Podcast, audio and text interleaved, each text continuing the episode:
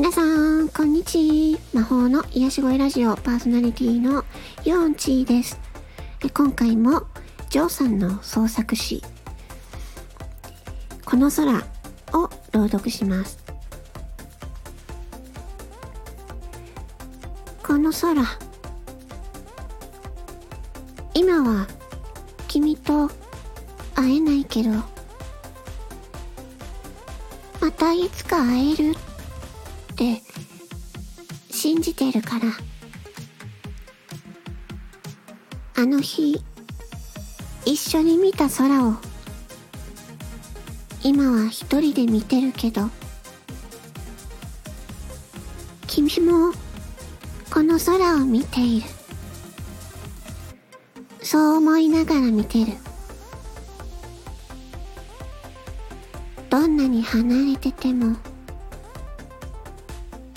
この空は君へと繋がってるから。だから、今日も空を見る。君を少しでも近くに感じていられるから。